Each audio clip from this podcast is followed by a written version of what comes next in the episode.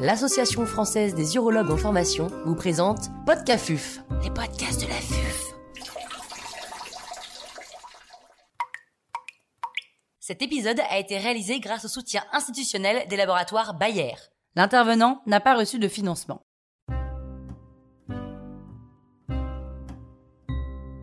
La séméologie PyRads. Professeur Olivier Rouvière, chef de service radiologie au CHU de Lyon, nous fait part de son expertise. Pouvez-vous nous expliquer comment fonctionne le score PyRads utilisé en IRM multiparamétrique de la prostate? Alors, ce qui est important déjà à souligner, c'est que l'IRM de prostate est multiparamétrique, justement. C'est-à-dire qu'elle va utiliser différentes séquences, différents types d'imagerie, l'imagerie T2, l'imagerie de diffusion, l'imagerie de perfusion.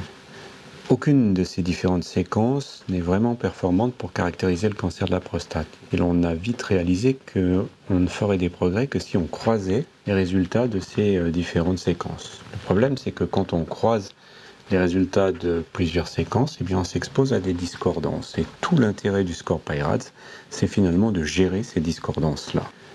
Alors comment ça marche? Eh bien, pour chaque lésion, on va aboutir à un score qui est à 5 niveaux. 1, je suis sûr que cette lésion n'est pas un cancer cliniquement significatif. 2. Cette lésion n'est probablement pas un cancer cliniquement significatif. 3. Je ne sais pas. 4. Cette lésion est probablement un cancer cliniquement significatif. Et 5. Je suis sûr que cette lésion est un cancer cliniquement significatif. Comment est-ce qu'on arrive à ce score PyRAS Eh bien, avec un calcul qui va combiner le résultat des différentes séquences et qui repose sur deux principes. Le premier, c'est qu'il faut dissocier complètement l'interprétation de la zone périphérique et de la zone de transition qui répondent à des critères différents. Et le deuxième, c'est que pour chaque zone, il existe une séquence dominante qui va avoir l'essentiel de poids et une séquence accessoire à laquelle on va faire appel lorsque la séquence dominante est inconclusive. Alors en zone périphérique, la séquence dominante, c'est la séquence de diffusion.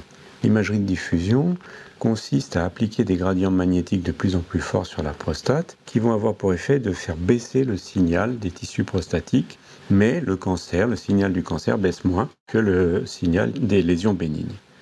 Donc au fil des valeurs de B, on, va voir le cancer qui va rester blanc quand tout le reste va devenir noir. La décroissance de signal, on peut aussi la résumer dans une carte qui fait apparaître point par point ce que l'on appelle le coefficient apparent de diffusion, l'ADC.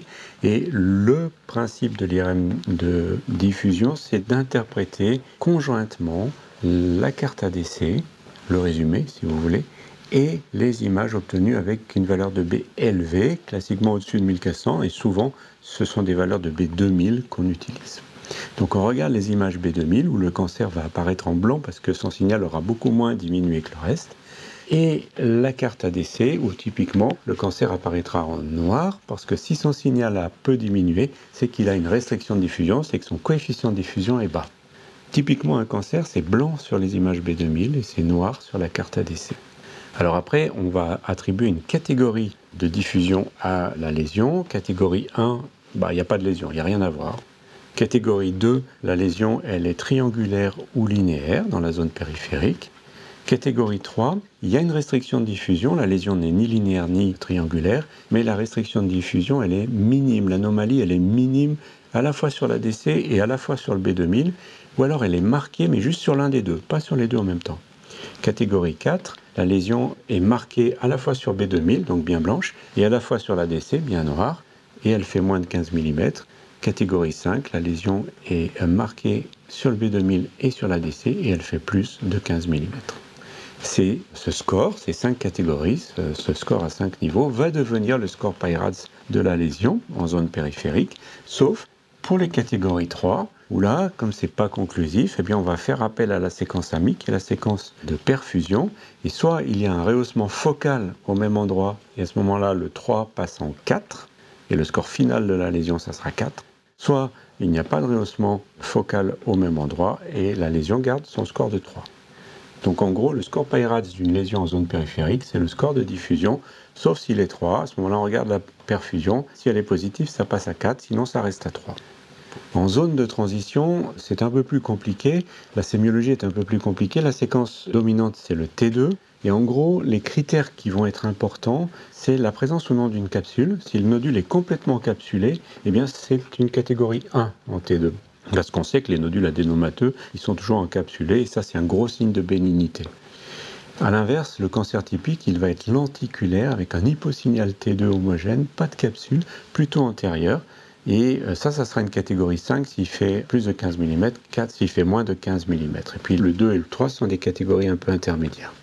Comme dans la zone périphérique, lorsque le T2 est non conclusif, c'est-à-dire 3, eh bien on va faire appel à une séquence amique qui là est la séquence de diffusion. Et en fonction de l'aspect sur la séquence de diffusion, la lésion restera à 3 ou bien son score sera upgradé à 4.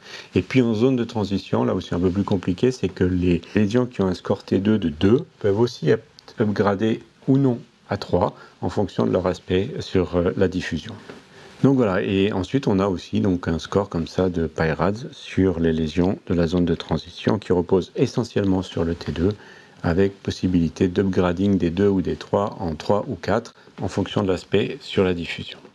Vous nous avez parlé de comment marche le score PyRads, mais en pratique, est-ce que ça donne de bons résultats pour caractériser les cancers agressifs? Oui, ça donne des bons résultats. Le but du score PyRads, c'est de stratifier le risque que telle ou telle lésion soit un cancer agressif. Et en ça, ça marche. Lorsque vous avez une lésion qui a un score de 3, en gros, son risque d'être un cancer agressif, il est de 10-15%. Lorsque le score est 4, le risque, il est, suivant les séries, de 30 à 50%. Et lorsque le score est 5, le risque que ce soit un cancer agressif, il est de 70 à 85%. Notez que ce n'est pas 100% parce qu'il y a des faux positifs, même pour les PyRAD 5, et notamment des lésions de prostatite un peu sévères. Mais malgré tout, vous voyez que le score PyRAD stratifie assez bien le risque qu'une lésion donnée soit un cancer agressif. Alors après, il y a une limite, c'est la variabilité interlecteur. Les critères qui définissent le score PyRAD, et que j'ai essayé d'évoquer très vite tout à l'heure, sont subjectifs. Est-ce que la lésion elle est marquée ou est-ce qu'elle est euh, modérée sur la carte ADC ou sur l'imagerie B2000 C'est subjectif. La limite elle n'est pas nette. Est-ce que la capsule elle est complète ou pas complète pour un nodule de la zone de transition? C'est souvent subjectif. Donc, il n'est pas étonnant finalement que même pour des lecteurs experts, eh bien, la reproductibilité du score PyRAS ne soit pas parfaite. Alors, il y a beaucoup d'initiatives qui sont prises pour essayer d'améliorer cette reproductibilité. Clairement, il faut de l'expérience. Il faut aussi, et ça c'est important, et plusieurs études l'ont montré, que le radiologue est en permanence le retour des biopsies, le feedback des biopsies, ce qui lui permet bien finalement d'apprendre de ses erreurs et puis petit à petit d'améliorer son scoring PyRADS. Est-ce que le score PyRads est figé ou est-ce qu'il va évoluer à l'avenir? Non, non, le score est absolument pas figé. Il a déjà évolué puisqu'on en est à la version 2.1 et il va sûrement évoluer encore euh, à l'avenir.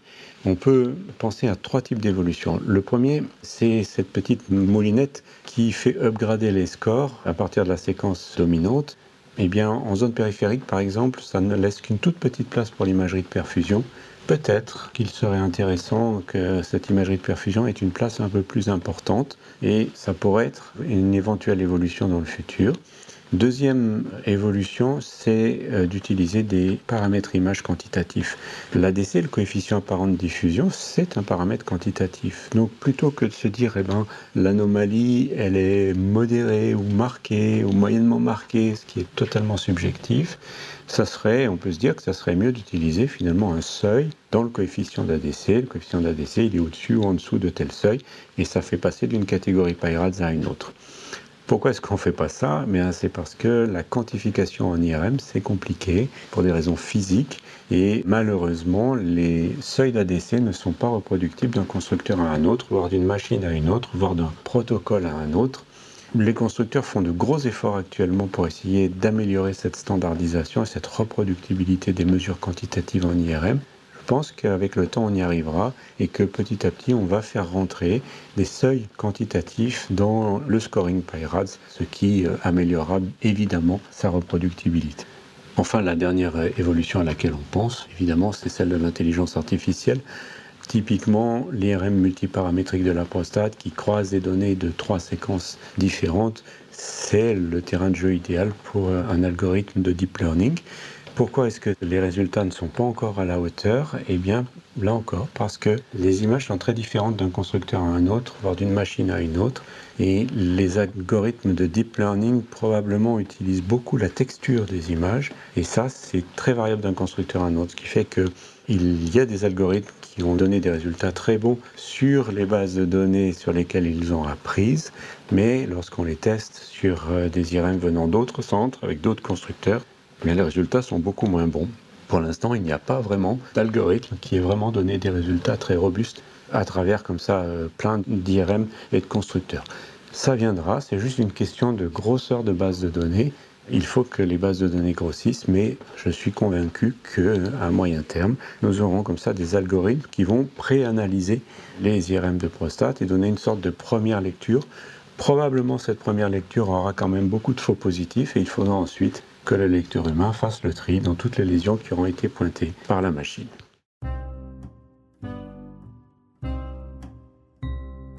Un grand merci au professeur Olivier Rouvière pour ses conseils précieux. C'était Podcafuf, les podcasts.